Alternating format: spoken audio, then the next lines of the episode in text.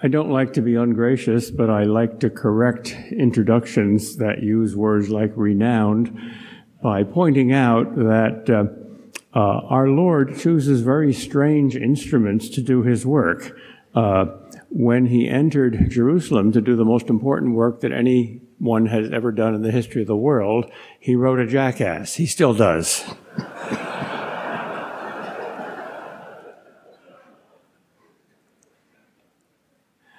I shall try to be short uh, so that we can leave some time for Q&A. Microphones can be passed around, which is always more interesting because it's closer to the nature of ultimate reality, which is three persons in eternal dialogue. Well, at least two persons is better than just one, which is why dialogue is always more interesting than monologue. What are the seven reasons why everyone should be a Catholic? Well, to be very simple, it's true, it's good, it's beautiful. Uh, the facts of history prove it. Uh, it produces saints. It gets you to heaven. And this is where you meet Jesus Christ. Let's start with the first three. Truth, goodness, and beauty are the three things that everybody wants. They're the three foods that every human soul is designed to hunger for uh, infinitely. We're satisfied with other things. We're not satisfied with any amount of truth. Would you like to know the truth on Monday but not on Tuesday? We're not satisfied with any amount of goodness. We want it to just keep pouring out. The only place that it does that from is the infinite source that is God. And we're not satisfied with only a little beauty. Uh, beauty whets our appetite for more and more and more. And the three theological virtues, faith, hope, and charity, which are the spiritual glue that sticks us to God, uh, are the church's answer to those three innate human desires. How do we know the truth? By faith, by accepting the word of truth himself. Uh, how do we uh, know the good? By love, by charity. That's the essence of good. And you attain it only by doing it. Uh, how do we attain beauty? What is the most beautiful thing in the world? Our hope of infinite beauty in heaven. Isn't it interesting that whenever we have a long story, an epic, a great novel or a movie or a great myth, there's always three characters, three protagonists, three heroes. Uh, and one of them is always a leader, a king, or a captain. One of them is always an intellectual, a scientist or a philosopher. And one of them does the, the humble spade work, like a priest. Uh, prophet, priest, and king. The three offices that God Himself appointed in His chosen people and in our souls. Uh, for instance, uh, in The Lord of the Rings, uh, the three main characters, all of whom are Christ figures, because all of whom die and resurrect in different ways, uh, are Gandalf, who's a prophet, and Aragorn, who's a king, and Frodo, who's a priest in The Brothers Karamazov, the greatest novel ever written. Uh, we have Ivan Karamazov, who is the philosopher, uh, a prophet. He's a false prophet. He's an atheist, but he's an honest one. Uh, and uh, Dmitri, who is, like his father, uh, strong-willed. He's a bad king, but he's a king. Uh, and Alyosha, who is a confused priest, but he's a priest. In the most philosophical science fiction series uh, TV ever had, Star Trek, we have Captain Kirk, who's the captain, and uh, Mr. Spock, who's the science officer, and Bones McCoy, who's the humble country doctor. Even in the Gospels, Peter, James, and John, uh, Jesus' hand-picked inner circle of three correspond to that. John, as we know from his books in the New Testament, is the great prophet, the intellectual, uh, the mind. Uh, and Peter is the rock, the ruler, the king, and James is a practical moralist He's probably not the same James who wrote the epistle, uh, but the epistle is certainly very, very practical.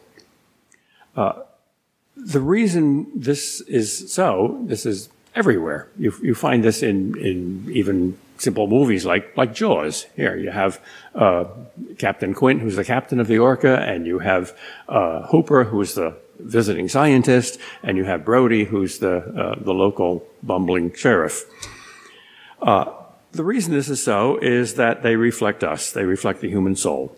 And God, who designed the human soul and designed it to run on the fuel that is nothing but himself, which is why no other fuel works, which is why our hearts are restless until they rest in him. Uh, God wants to pour himself into all three of these powers of the soul. And he pours himself into our mind by faith and into our will by charity and into our, our, our well, the third power is rather more difficult to define, the mysterious heart uh, or spiritual emotions. Uh, he does that by hope. Faith is our relation to truth, and goodness is the fruit of faith. And joy is the fruit of the spiritual intercourse between faith and hope, between truth and goodness, between the intellect and the will.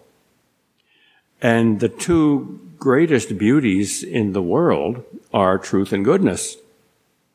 Uh, they're beyond the world. The, the supreme beauty is the beatific vision of God, the contemplation of eternal truth. And the supreme goodness is in, in this world the most the most beautiful thing we've ever seen is the goodness of a saint.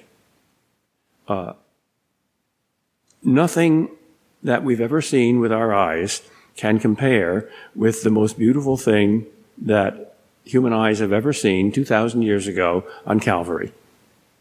This is why the most bloody and ugly movie ever made is also the greatest and the most beautiful, The Passion of the Christ. Well, let's take these one by one. Truth. Why must that come first? Because that's the absolutely absolute absolute.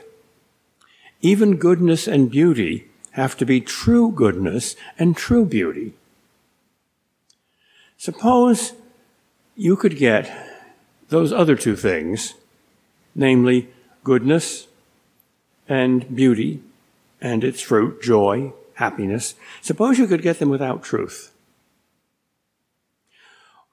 And then suppose that you had to give up some goodness and some beauty, at least temporarily, to get the truth. Which would you choose? Suppose somebody invented a machine. It's called a happiness machine. And when you walked into that machine, you would be completely happy uh, and there would be no sin and no guilt and no punishment and no pain and no suffering and no fear. Uh, you would have everything except truth. It would be a dream. It would be an illusion. But the illusion would be perfect.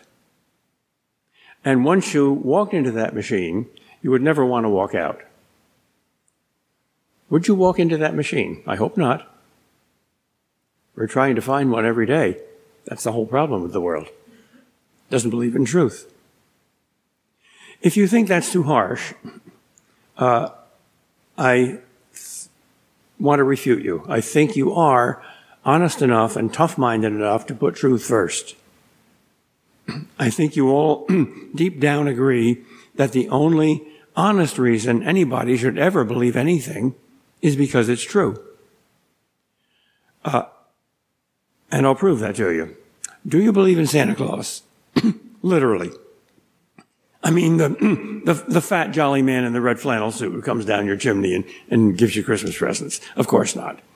But when you were about two years old, you did, right? At that point, you didn't know the difference between myth and fact. And your parents probably told you the myth, the story, which is a, a nice story because its, its point is that, that generosity is fun. Giving is fun. That's a profound truth. But of course, Santa Claus isn't literally true. So I hope that by the time you got old enough to make that distinction and ask your parents, is Santa Claus true? They said something like, well, not the way you think it, but there was a real Saint Nicholas and he really was generous and so on. Okay, fine. But when you believed in the mythic Santa Claus at two years old, how happy you were.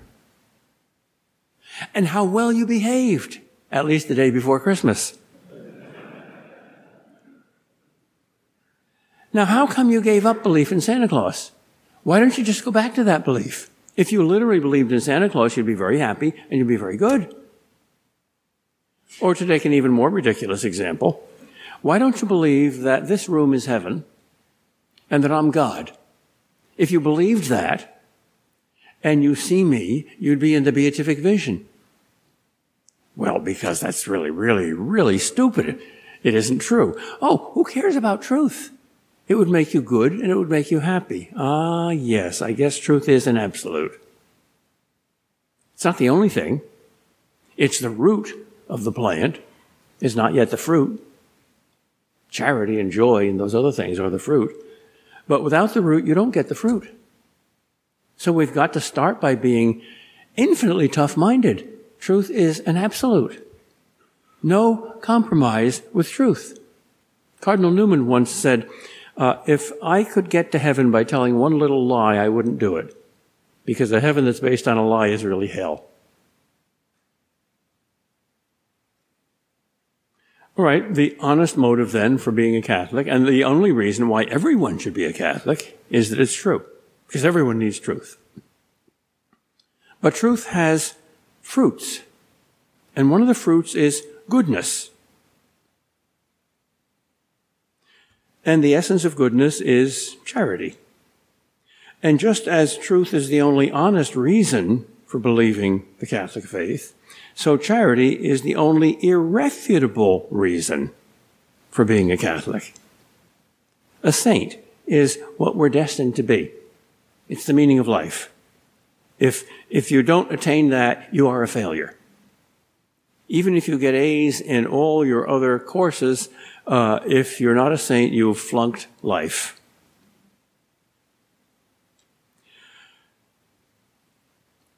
The two always go together faith and charity, faith and the works of faith, uh, which are the works of love. The greatest tragedy in, uh, in the history of the visible church is certainly the Protestant Reformation, which split it far more radically than the split between East and West did in 1054, because the Eastern Church preserved all the dogmas and sacraments intact and hasn't further split, whereas Protestantism gave rise to a number of very different uh, schisms and heresies and has split into somewhere between 20,000 and 30,000 different denominations. Now, if you ask any biblical Protestant, any Protestant who hasn't abandoned the faith altogether, and I think most of them haven't, uh, if you ask them what was the most important issue that justified Luther in splitting the church at the Protestant Reformation, they would say, well, Catholics didn't know how to get to heaven. They believed that uh, you had to do good works to get to heaven. And Luther rediscovered what the Bible teaches, namely justification by faith. Well, as long as you don't add the word faith alone, in a sense that's true. We know the Bible, we wrote it for goodness sakes. Uh, actually, justification by faith alone is mentioned in the Bible. It's a heresy, it's explicitly denied by James. A man is not justified by faith alone. Well, wait a minute. Uh, isn't there uh, an absolute contradiction between those two notions that uh, the ticket to heaven is a one part ticket, faith alone, and the idea that the, he- the ticket to heaven is a two part ticket, faith and good works. Uh, and the Catholic Church excommunicated Luther, and Luther declared the church to be in heresy. Uh, and you can't compromise with truth, so you can't possibly negotiate that without compromise, right? Wrong. God performed a miracle. The decree on justification, which went through three stages in the 1990s, uh, in all three stages, including its final stage, was approved uh, by the Vatican officially and by the worldwide uh, uh, conference of German, uh, not just German, worldwide uh, Lutheran bishops, and a lot of other Protestants hung on too. Nobody thought that could happen 50 years ago. That's the greatest ecumenical achievement in history. Without compromise, each side said, well, we both believe in the Bible, so we've got to somehow agree. How, how do we agree? Well, we're speaking different languages. When Luther said a man is justified by faith alone, he meant by justified just getting to heaven. Uh, and if you don't have time for good works, like the thief on the cross, he can still get to heaven. Oh, uh, and what Luther meant by faith was not just intellectual faith but what Catholics call faith, hope, and charity together, the very life of God in your soul. And Catholics can buy that. And when Catholics say you're not justified by faith alone, but you need good works too, they mean by justification not just getting to heaven, but becoming a saint. And of course, you need good works for that. And what they mean, what we Catholics mean by faith, is one of the three theological virtues, not all three. Faith is that act of the mind or the intellect prompted by the will by which we believe everything God has revealed on the authority of the one who revealed it. So once we understood that we're both saying the same thing in different words, we said, oh. Now, there are all sorts of other issues that have not been negotiated without compromise. For instance, the authority of the church and the relation between the church and the Bible and the sacraments uh, and many other things. And nobody today can see how God can possibly bring order out of that chaos. But nobody could see 50 years ago how he did it with the, the biggie. So if Goliath has fallen, the other Philistines can be slain too. Because we didn't do it, God did it. Wow. There can't be a contradiction between faith and love, faith and good works, faith and goodness. Those are two of the fundamental demands of the human heart. And we don't have two hearts, we have one heart. The faith that is indifferent to charity and the charity that is indifferent to faith is not true faith or true charity. So somehow that's doable. So I'm a great optimist for the future, as was St. John Paul II. He said, the first millennium was the millennium of Christian unity. And the second millennium was the millennium of Christian disunity. And the third millennium must be the millennium of Christian reunity. Because we've got to approach the world unified in the truth.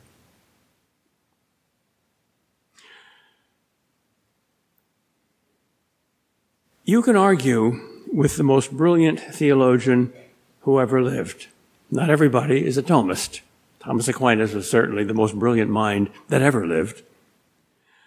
But nobody ever could argue with Mother Teresa. Impossible.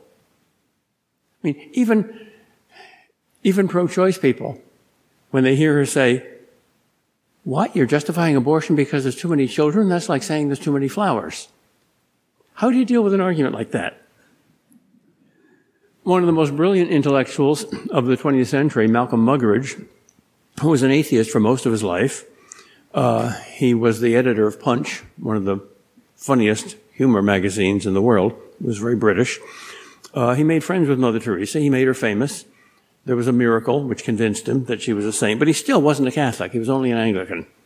One day he was walking around Mother Teresa's hospital, uh, talking, uh, and Mother said, Malcolm, you're a good man. Why don't you see your way all the way through to, to swim the Tiber? And Malcolm said, this is in his autobiography. I replied, well, mother, I'll uh, answer you in your own words. I guess God uh, uh, sees me here uh, doing some good work, like making you famous. And he says, well, Malcolm's a good man, and I need some good men outside the Catholic Church as well as inside. And then Mother Teresa made me a Catholic by three words. No, he doesn't.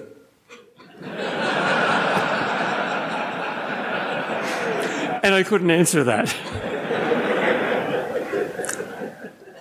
That's the wisdom of a saint. You cannot argue with a saint. Nobody ever won an argument with Mother Teresa. Nobody. So, you want to convince the world? There's only one way be a saint. Because if not, you're a failure. The 19th century French Catholic writer Leon Bloy uh, snuck into most of his plays and novels a line that he loved to repeat. In the end, life offers only one tragedy, not to have been a saint. The highest authority in the world demands nothing less. In the Sermon on the Mount, most popular sermon ever preached. I don't know why it's so popular because if you take it seriously and then you look at yourself, uh, the gap between what Jesus himself demands and what you are is immense. You must be perfect as your Father in heaven is perfect. Well, I don't know how pro- most Protestants deal with that, but uh, we believe in purgatory. We're going to need a lot of extra baking. But the end is a cake that is absolutely perfect. If you saw with your eyes right now the person you are destined to be in heaven, you would probably commit idolatry. You'd probably fall down and worship it and say it's a God. That's why God doesn't let you see that.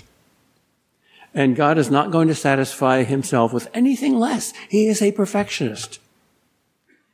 He's infinitely compassionate and infinitely merciful and offers forgiveness to the worst sinner for all the sins of his life and the worst sins.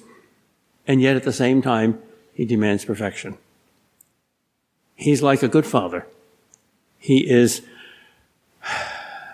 both stern and kind. He's both tough and tender. Now, these two things together, truth and goodness, produce beauty the greatest beauty. And that is our supreme joy. And we're destined for nothing but joy, nothing less than joy, not just pleasure. We can get that. We can control that, at least on a, on a physical level and part time.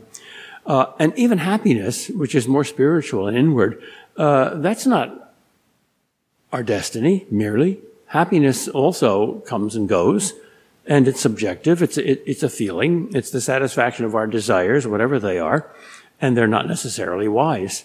And besides, happiness gets boring, which is why we need to to act up once in a while. Which is the reason why little boys love to uh, to use bulldozers. Here, little girls make dollhouses, and that's fine. And little boys smile and, and bulldoze down the dollhouses. That's not just wickedness. That's surprise. We love to be surprised. Happiness doesn't surprise us. Because happiness is the satisfaction of the desires we already have. But God wants to satisfy desires we don't even know we have. Surprise. That's joy. Heaven never gets boring. When I was a teenager, I had a crisis of faith. I have ADD, and therefore I get bored very easily. And I was afraid I'd get bored in heaven because I thought it was the internal church service. And I usually got bored in church. the only thing that saved me was that verse in the book of Revelation where it says, I saw no temple in heaven because God himself is there. So I said to myself, okay, I guess God's not boring. One of the most impressive things about Christ in the Gospels is that he never bored anybody. I think he's the only human being in history who never bored anybody.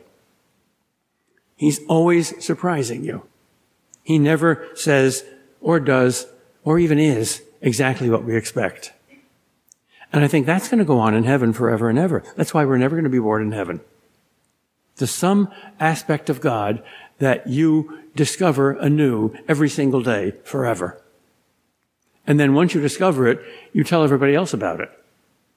By heavenly means that we have no idea what they are all earthly philosophy and theology and art and science is simply a, a pale copy of those means. We're destined for nothing but that. And if that's not so, then something better is. The Bible defines heaven this way. Eye has not seen, ear has not heard, nor has it entered into the heart of man the things that God has prepared for those who love him. All right truth, goodness, and beauty. Now let's get concrete. What truths? Well, the fundamental truth that made me a Catholic was the fact, the historical fact, that Jesus Christ established the Catholic Church. To be a Christian is to accept Christ as your Lord. And if Christ said, here's the church I designed for you, you take it. You don't say, well, I want to edit your mail just a little bit instead of faithfully carrying it. You don't do that. If you believe that Christ is God incarnate, and if not, you're not a Christian. That's the, the bright line in the sand that distinguishes all Christians from all non-Christians. The first and earliest Christian creed is in the New Testament in two places in Paul's letters. It consists in three words. Christ is Kyrios, Lord. The Greek word for Lord is a word that no Christian ever uses for Caesar or any other human being.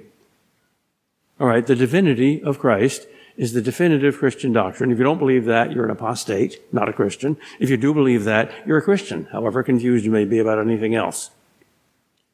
All right, so if Christ is divine, and if Christ established one visible church and authorized it to teach in his name, and he did, the Bible itself says that, he said to his apostles, He who hears you hears me. And the apostles, the New Testament makes this clear, ordained successors to carry on that visible, authoritative teaching. And all Christians believe that for 1500 years. Well, then how could I possibly be outside it? Here's Noah's Ark. And I, as a Protestant, uh, loved Jesus Christ and, and was probably going to get to heaven, but I was in this little lifeboat uh, following in the wake of Noah's Ark. And I was going to get to heaven only because Noah's Ark made that wake. Well, why didn't I jump aboard? Here are all the great saints inviting me. Uh, and of course, there are a lot of animals on the ark, and that means a lot of poop. Uh, and there's a lot of a lot of poop in the church's history, sure. When I was at Calvin College, uh, some of my friends gave me some anti-Catholic literature to read, and uh, one of them was a, a, very funny book by a Renaissance uh, short storyteller, uh, Boccaccio. It's called The Decameron. And it was stories about clerical corruption. He was Italian, and the Italians are close enough to the church that they, they see a lot of the dirt that we don't. I mean, ride in any taxi in Rome and they'll tell you the latest scandal. Uh, this was during the Borgia papacy. The Borgia family basically was like the mafia. They controlled the papacy. And uh, the Pope uh, at the time was, was, I'm not sure it was Alexander the 22nd or John the 22nd, one of these scandalous popes who had uh, a public mistress and about 13 bastard children and was filthy rich. But he never changed the doctrine. He never said, okay, popes can do this now. He was a hypocrite. He didn't practice what he preached. Thank God. That means he didn't preach what he practiced. Uh, anyway, during this time, there is a pious bishop of Paris who has a Jewish friend, Abraham, who's a intelligent businessman, and they have theological discussions. And the bishop thinks that uh, Abraham is on the verge of conversion. Uh, and one day Abraham comes to him and says, uh, wish me good speed, Bishop. I'm on my way to Rome. I got to do business with the Vatican Bank and live with the papal family for a couple of months. I'll see you in the spring. And the bishop says, look, uh, why don't you uh, get baptized before you go down there? The air isn't very clear down there. And Abraham said, uh, look, I'm a practical Jewish businessman. One of my rules is first business, then pleasure. So I got to do my business there. If I come back uh, and I get baptized, that'll be my pleasure. Goodbye. The bishop said, I've lost him.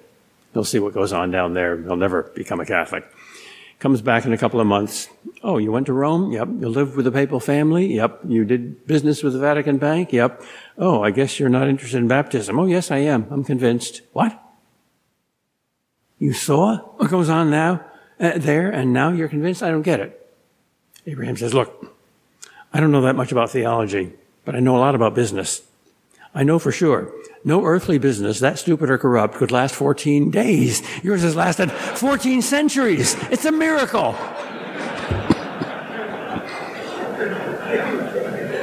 I thought that was a great argument. The facts of history. What other visible human institution has kept its teaching absolutely pure, even though the, the teachers were far from absolutely pure? It's a miracle. It's a visible miracle. It's an in your face miracle. Facts of history. Okay. Had to be on board. The next thing that made me a Catholic was reading the saints. I'd never read Catholic saints before. As a teenager, I started, this was a mistake, but a providential mistake. I started with St. John of the Cross. I didn't understand anything except that this was real. This was true. This, this was Everest. I had been dealing with ant hills. This was a mountain. Wow. You can't argue with the saints. I think we should spend a lot more time and attention on the lives of the saints because they're a tremendous teaching device, especially with young people. Adolescents are growing into adulthood and they need models. And we, of course, as, as their fathers, are, are models, models of God. God designed that. Jesus' word for, for God is Father. But they need more than us. They, they need balanced models. Every one of us has, has fault somewhere and they need to be corrected, but not by us, by somebody else. Well, there's the saints.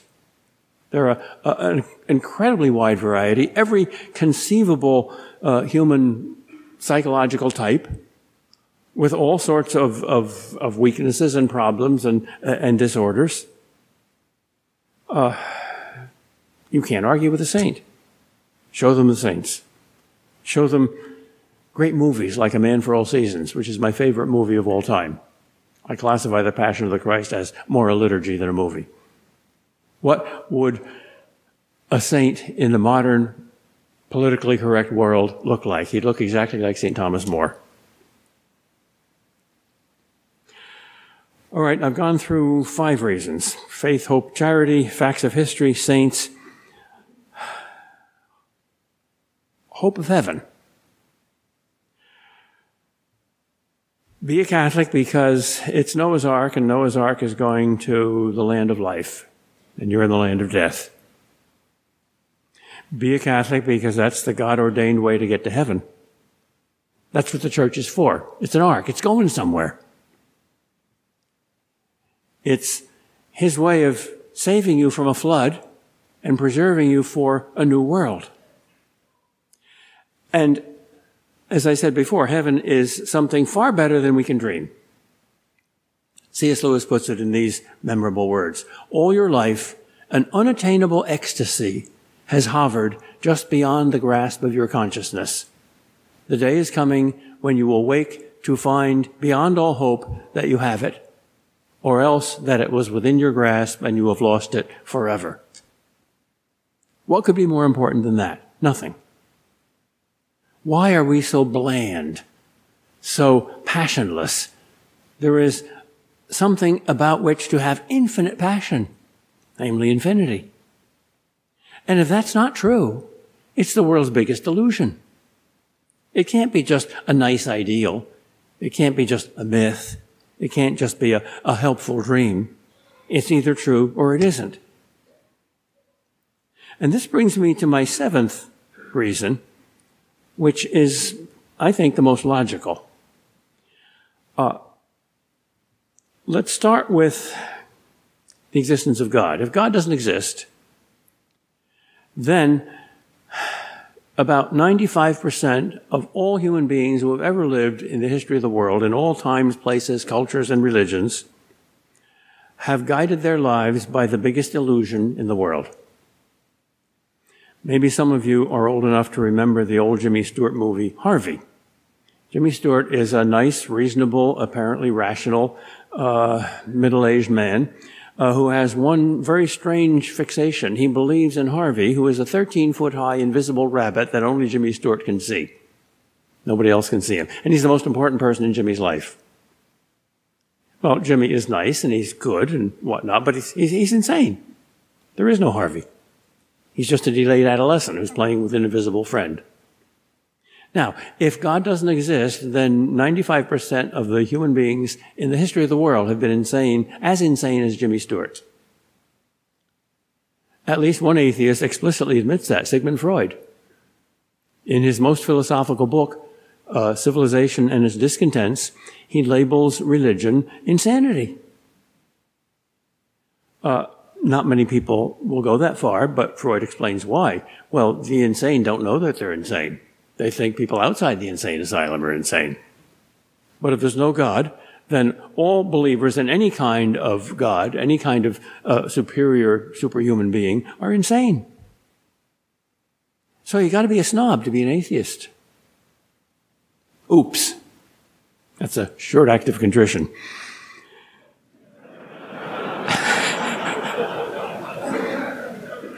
Then you come to Jesus, who claims to be God incarnate. Now, that too is an either or. That's either true or it's not true. If it's true, you have to worship him. And if it's not true, what do you have to do? Well, if you're a good Jew, you have to crucify him. Actually, only the Romans crucified. Uh, the Jews used stoning. But when Jesus, uh, in the eighth chapter of John's Gospel, explicitly said to them, I'm God, he didn't use those two words, but he said something even more shocking. Truly, truly, I say to you, which is the rabbinical formula for take this as seriously as possible. It's not a myth. Don't negotiate it. Don't, don't be subtle about it. Don't do a little dance around it. Truly, truly, I say to you, before Abraham was Yahweh. Those words had not been heard since God spoke them to Moses from the burning bush. That was God's own name, so holy that no Jew ever dared to pronounce it. Well, if he isn't who he says he is, he is the world's worst blasphemer and liar. And if anybody deserved to be killed, it was him. People read that passage and they say, well, I like Jews. You're supposed to. Jesus is a Jew. Therefore, I'm not going to say nasty things about the Jews. So they, they just sort of misunderstood him. No, they didn't. They understood him perfectly clearly, and they were being very faithful to Mosaic law, which demanded execution for blasphemy. If Jesus is not Lord, then he's either a liar or a lunatic, one or the other. The one thing he can't possibly be is the thing that all non Christians think he is, namely, a good man. A man who claims to be God and demands your worship is not a good man. He's a bad man. He's either intellectually bad, insane, or he's morally bad, a wicked liar. The same kind of argument applies to the Catholic Church. Only the Catholic Church claims to be the one infallible, divinely authorized, visible institution on earth. No Protestant church uh, claims that. So if that's not true, then of all the Christian churches, the Catholic Church is the most wicked and blasphemous and arrogant. But of course, if it is true, then everybody ought to join it. It's Noah's Ark. And then finally, what the church gives you is, of course, truth and goodness, the saints, but also beauty, especially in the liturgy, in the Mass, in the sacraments, the real presence of Christ. The one Catholic doctrine that moved me most powerfully to become a Catholic, against my will, I read the Church Fathers in order to convince myself that they were Protestant. You know, that's a, an honest mistake, and God uses honest mistakes, and you know the rest of the story. Uh,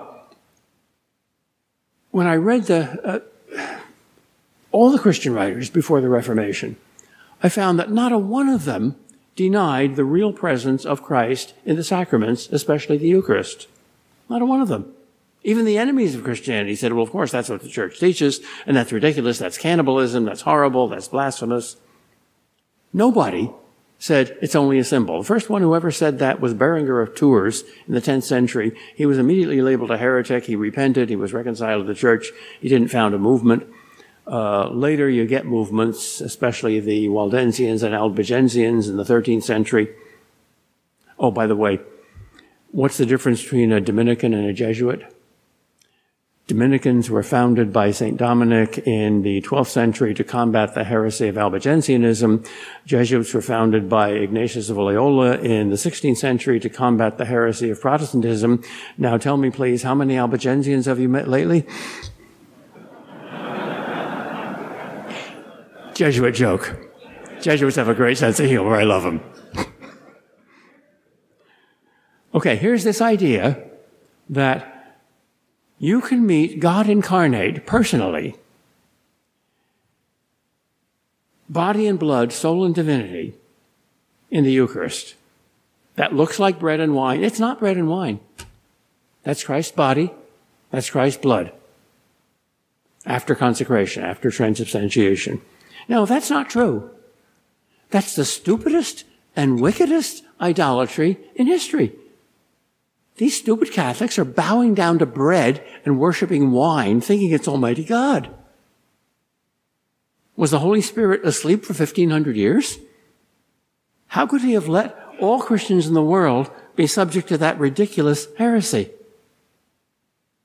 Oh. Yeah, it's another either or. Just like God, just like Christ, just like the church. Well, if he's really present there, then that's like the closest you can get to the marriage bed in dating. Now, I'm not going to ask the question about sexual morality here. I'm just using the same, same sexual image that the saints use for uh, the spiritual marriage. Uh, if Jesus Christ is fully present in the Eucharist, then when you receive the Eucharist, that's the closest you can possibly get to Him. That's the most perfect union with Christ that you can possibly get. That's the closest you can get to heaven on earth. And Protestants say, well, no, it's only a, a holy symbol. Well, here's Jesus knocking at your door. And if you say, well, I don't believe that's you, I just believe that's a holy symbol, you're missing out on something astonishing. By the way, I think this is the main reason Catholics come home. Catholics who have been baptized and then left the church are the, the, the second largest religious group in America, next to Catholics who are still in the church. Uh, and we got to get them home. America is our primary mission field. And I think the Eucharist is the primary thing that's going to draw them home. It's a magnet. It's a, it's a light in the window. It's the fire in the fireplace. The church is a fireplace and Christ is the fire. And I've heard of countless Catholics who have come home for that reason. They may have difficulties with the church's theology. They may have difficulty with the church's morality. They may have difficulty with the church's clergy, but he's there. That's my home. That's the fire. How can I be anywhere else? I also know a number of Protestants who became Catholic because a Catholic suggested, well, look, here, you, you don't believe the church is what it claims to be, and you don't believe the Eucharist is really Christ, well, but you're not sure, right? All right, so I, I challenge you. Uh, go into a Catholic church sometime, alone, uh, when nobody's watching you, and you're not worried about what people think, and uh, go to the first pew and see if that little red light is there. And Catholics believe that means that Christ is really present there. And you don't know whether that's true or not. You think it's not, but you're not sure. All right, so pray. You're a Christian, but you're not a Catholic. Oh, pray. Okay, pray to Christ. Say, You're my Lord. Whatever you say is true. Wherever you lead, I want to follow. And I don't think that's you, but maybe I'm wrong because I'm not God. At least I know that much. So if that's you, draw me. And if that's not you, let me get the hell out of here. It's got to be one or the other. Your will be done. And if you pray that, you'll become a Catholic. Jesus promises it. Seek and you shall find. All who seek, find. The only ones who don't find are the ones who don't seek. Well, that's my answer to why everybody should be a Catholic. And now we've got at least 15 minutes left for questions. Good. Uh, I now invite your questions and responses.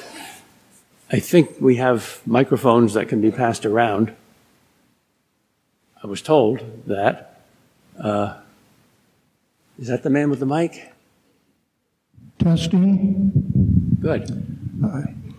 Questions about anything, anything I've said or anything I haven't said? One, one question. Yes. How do you respond to the Lutheran theology on the Eucharist? that it, the bread is not changed, but if you have the bread, mm-hmm. he'll come along with it. Mm-hmm. Well, as an abstract idea, it is probable. And as an abstract idea, the Catholic notion of transubstantiation is also, also probable and reasonable. How do you decide between two ideas that are equally reasonable? Well, if both ideas claim to be divine revelation, you test it by its source. What does God say about it? You didn't invent the Eucharist, God did. Now, Luther invented that idea 1500 years after Jesus Christ invented the opposite idea and authorized the church to teach the opposite idea, which did teach and practice the opposite idea for 1500 years. So which is more reasonable? In other words, the historical argument. Catholics don't believe each of the strange things they believe because they're great theologians and they figure it out for themselves. They believe it because they're little kids. They're like, the Southern Baptist formula. God said it, I believe it, that settles it. In other words, baby doesn't examine the spinach uh, and make chemical analyses of it uh, before baby eats the spinach because mommy says it's good even though it tastes funny. Baby trusts mommy to put the right food on his plate. Dr. Kreeft, Yeah. um, thank you so much for your presentation this uh, morning. I had a question. If you could just address your earlier comment about uh, negotiating without compromise and how that is compatible with your later comments about um, the irreconcilable differences, the either or option about the claims of the Catholic Church, and how that uh, makes it either a lunatic or a liar rather than true. Well, understanding your opponent and listening to your opponent is not compromise. Here are two parties that teach apparently contradictory things. We're not talking about political compromise there. That's necessary. Nobody can get utopia and perfection and everything in politics. So you've got to make genuine compromises there. But not in theology, not in doctrine. We want the truth, unvarnished. All right. So you got contra- an apparent contradiction here. Is it a real contradiction? How can you find out? Listen. Listen to your opponent. And have your opponent listen to you. And then uh, be sure that your motive is right. Your motive is honesty. Your motive is truth. And if you're both Christians, that's got to be Christian truth. Here, you're playing an instrument in God's symphony orchestra. And somebody else is playing an instrument in the same orchestra. And the two instruments seem to be out of tune. They're either playing different pieces or they're on a different page. Uh, how do you get them to be in harmony? Well, the, the Christian answer is only one possible answer. Jesus Christ is conducting that orchestra. And if you only look at your own sheet of music in front of you, nothing's going to happen. But if you look at his hand and his baton and you follow that baton, and the other party does too, then you will agree because his will is unity. We know that. Read John 17, the high priestly prayer.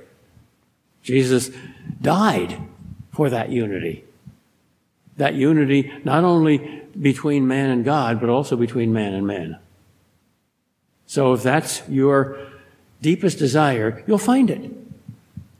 Jesus gives an answer, a challengingly simple answer to the question, how do you understand and interpret his teaching?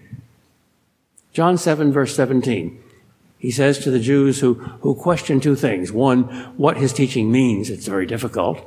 And two, whether it's authoritative, whether it comes from God, whom he calls his Father.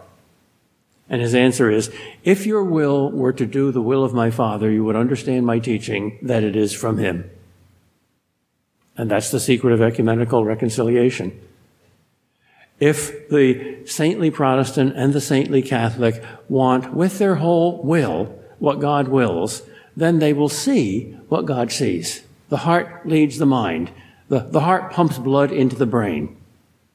That's not true in science. You don't have to love the guinea pig that you're uh, dissecting in order to understand it.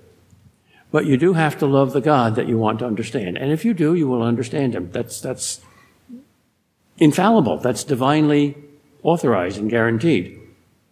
Of course, that doesn't mean that there's not going to be a lot of misunderstandings and difficulties along the way, and that it might not take a long time. God's a lover, not a train. He doesn't go by a timetable. But it'll happen. Uh, yeah, my question, um, your, your, comment about uh, great literature, including three characters, uh, brought to mind uh, a statement attributed to Mario Puzo that I wondered, you know, if you knew if it was, uh, if he made the statement and if he recognized the connection to the three virtues, or I'm sorry, the three vows. But he said that all great stories were about money, sex, and power. Mm-hmm. Uh, so I'd, I'd, be curious on, on, your thoughts. Yeah, money, sex, and power are the three sources of the three great temptations pride and greed and lust. And they're opposed by the, uh, the three vows poverty, chastity, and obedience. Uh, so there's a war going on between Christ and Antichrist, and Christ came to make peace uh, with God and with ourselves and with each other. Thomas Merton wonderfully summarized that in one sentence. We are not at peace with each other because we are not at peace with ourselves, and we are not at peace with ourselves because we are not at peace with God. But in order to attain that peace, you have to be at war with the devil's war, because the devil wants you to make peace with, with money, sex, and power, pride, greed, and lust, the world, the flesh, and the devil. So here are the three weapons that God has provided against that. So we have to make a war against war. Blessed are the peacemakers. He didn't say, blessed are the people who find peace easy and just swim in it. Blessed are the peacemakers. And in order to make peace, you have to war against the sources of war. And the church has always taught those three things. And that also fits the threefold pattern. Um, and it's not just clergy who practice poverty, chastity, and obedience. They make special vows, but they are like the iceberg above the water, and the laity is that same iceberg under the water. Um, my question has to do with Paul. The uh, Protestants, um, a lot of times, will quote um, the teachings of Paul from the scriptures, and I was just wondering when Paul would travel around um, trying to teach everyone about Jesus. In his, um, in his teachings, would he give the Eucharist as part of his teachings? Well, he said a lot about the Eucharist, especially in Corinthians. And word and sacrament, uh, teaching and, and the Eucharist are the two indispensable parts of, of evangelism. Uh, and Paul's the great missionary who more than anyone else started it. So the answer is a, a resounding yes. Although what Paul says, both about theology and about the sacraments, uh, is not totally adequate and totally clear and it needs interpretation. And James himself refers to Paul's letters, which were apparently already in circulation, when he says, uh, uh, Paul is difficult to understand. That's why we need a, a living teacher to teach that sacred book. The textbook is finished. It's, it's unchanged. The Bible is not going to be added to, but you need a living teacher to interpret it. So the church continues to unpack, uh, the profound truths that are already packaged, uh, completely in the Bible, but you always get more and more. That's true even of, of secular classics. How much has been written about, oh, let's say Hamlet, probably the greatest play ever written? Thousands and thousands of books. Is there nothing new to say? Oh, sure, there's always something new to say. Because we're talking about the human spirit, which is in the image of God and therefore has a kind of infinity to it. So you need proper interpretation. That's why you need a living church. Because the alternative to that is 30,000 different denominations. Would you explain the dubia the lack of a response, and whether we are in schism? No, I'm not a professional theologian, so I'm not sure about those categories. Sorry. I'll tell you I what I know, sim- I'll tell you what I don't know.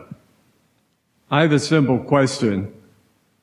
Can non Catholics get to heaven? Yes. The Catholic Church says so, very clearly in, in Vatican II. Of course. Uh, you don't get to heaven by passing a theology exam at the Golden Gates. If you did, we'd all flunk. You get to heaven by, by faith, hope, and charity. And Protestants can have that, yes. And there's a lot of Protestants that are a lot holier than we are. And we can learn from them.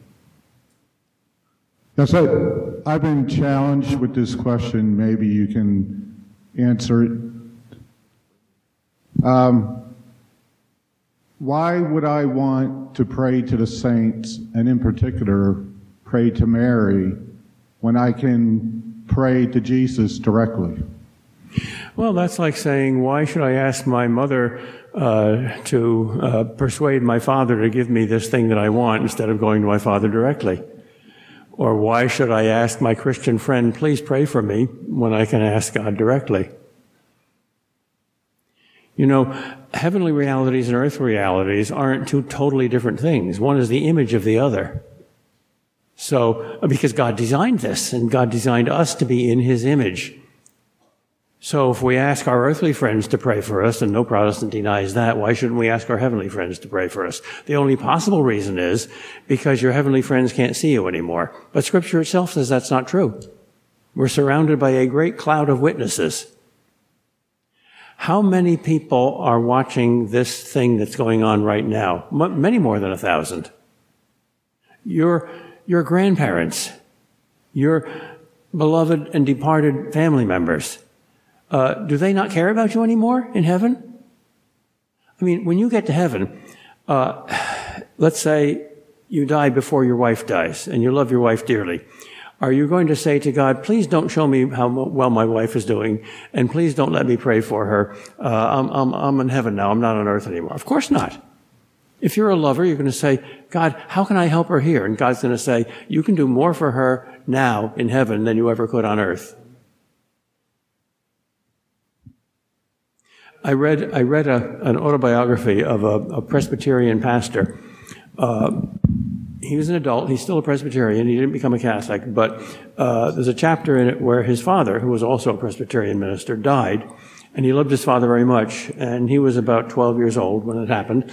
And he said, That night, as usual, I prayed for my father, kneeling to say my prayers at my bedside. And my mother, who heard my prayers, said to me, Oh, son, we must not do that. We are not Roman Catholics.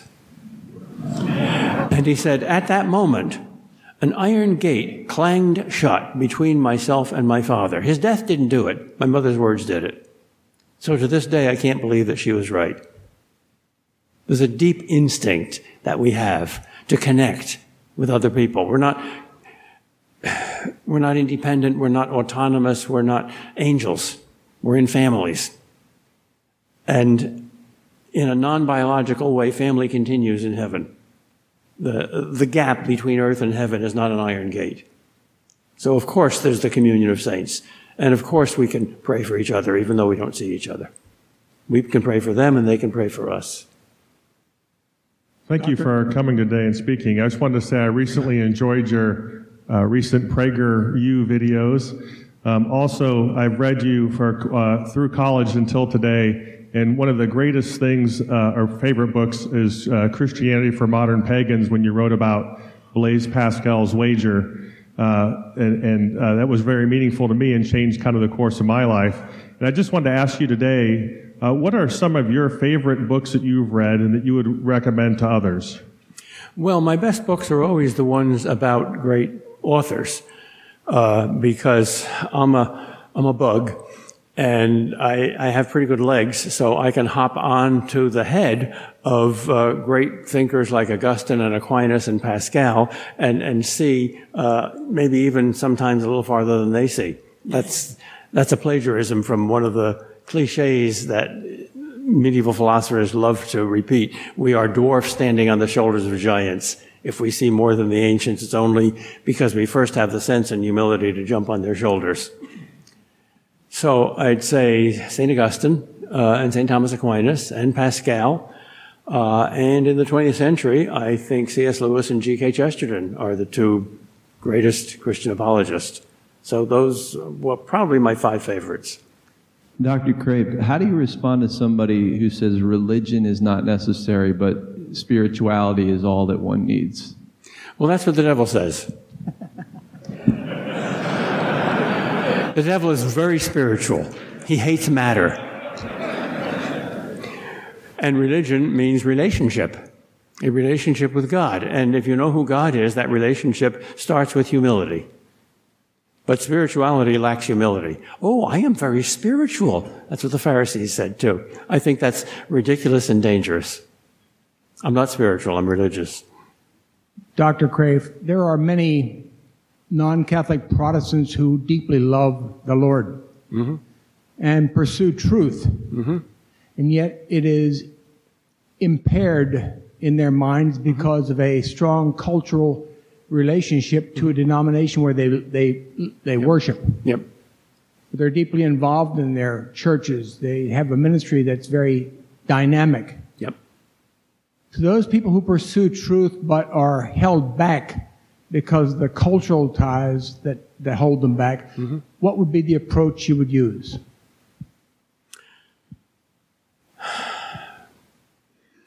Try to see God's hand. Try to see the baton and follow it. C.S. Lewis is the prime example of that. Uh, here is a brilliant, honest, and very, very good Christian who never saw his way through to the Catholic Church, even though he had deeply Catholic sensibilities. He believed in purgatory. He had a deep devotion to the Blessed Virgin Mary, to the saints. He went to confession each week to a priest, and yet he never became a Catholic. Tolkien, his best Catholic friend, kept badgering him about it, and once he responded, if you prize my friendship, you will stop badgering me about this. You couldn't possibly understand. You were not born in Belfast. so Lewis was aware of his prejudices. I think in the case of Lewis, God performed a miracle, stopping Lewis from becoming a Catholic, which would have been the most natural thing in the world, so that the Protestants would read him. I know literally dozens of Protestants who became a Catholic, first of all, because of C.S. Lewis. He greased the slide.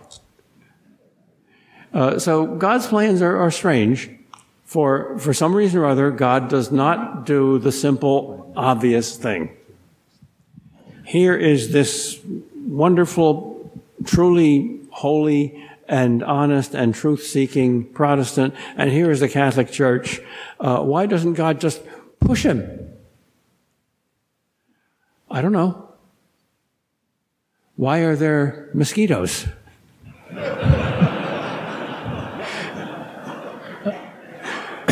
we just have to trust that God knows better than we do because we're not God. My favorite sermon, by the way, of all time is the shortest one. This is probably because I have ADD and get bored very easily. Shortest sermon I ever heard. A mystical vision of St. Catherine, late medieval mystic. God said, I'm going to summarize all of divine revelation in four words. This is all you need to know. This is the Bible in four words. Two sentences. One, I'm God. Two, you're not. we keep forgetting that second thing. Dr. Dr. Kreeft, uh, I'm teaching confirmation, and to help kids kind of tie it all together, I have uh, God's phone number. You call uh, one, one God, three persons, five precepts of the church, uh, seven sacraments, seven uh, gifts of the Spirit, seven virtues, ten for Ten Commandments, twelve for fruits of the Spirit. The one part of the phone number uh, that gets messed up is five, the precepts of the church. Ma- uh, regular mass attendance. You teach the kids at confirmation, great, they're confirmed, boom. Uh, only one out of four come back in regular mass attendance. So, can you speak to that in a Protestant culture? The obligation to attend seems like a work, okay? And I can go to heaven without that work. So, uh, that particular uh, precept, if you want to enlarge on that, thank you. Well, you can get educated without reading books, and you can be married without ever making love, but that's silly. I mean, if, if they understand what the Mass is, uh, it's not an obligation so much as a privilege. And the fact that God makes it an obligation is itself a privilege. How, how compassionate for God to, to look down on us fools who are bored with the marriage bed and prefer something else, uh, let's say an indefinite courtship, uh, and say, no, that's what it's all about, go there. Uh, he, he, makes charity a duty. Most people think love is a feeling. Of course, that's ridiculous. You can't command a feeling, but you can command love because love is an act of the will. So God commands us to love, thereby making it a duty, thereby making it non-negotiable. Good, that's compassion. He does the same thing with mass attendance. So I would say just if if you get them to understand and fall in love with Christ and believe his real presence in the Eucharist, uh, how can they not go to Mass? And if you can get them to see that the church's rule is not simply one of control or order, but one of love and compassion. We're so stupid we have to be reminded by commands to do the, the, the greatest thing we can do in this life, the, the, the greatest privilege we have in this life, to get that close to Almighty God.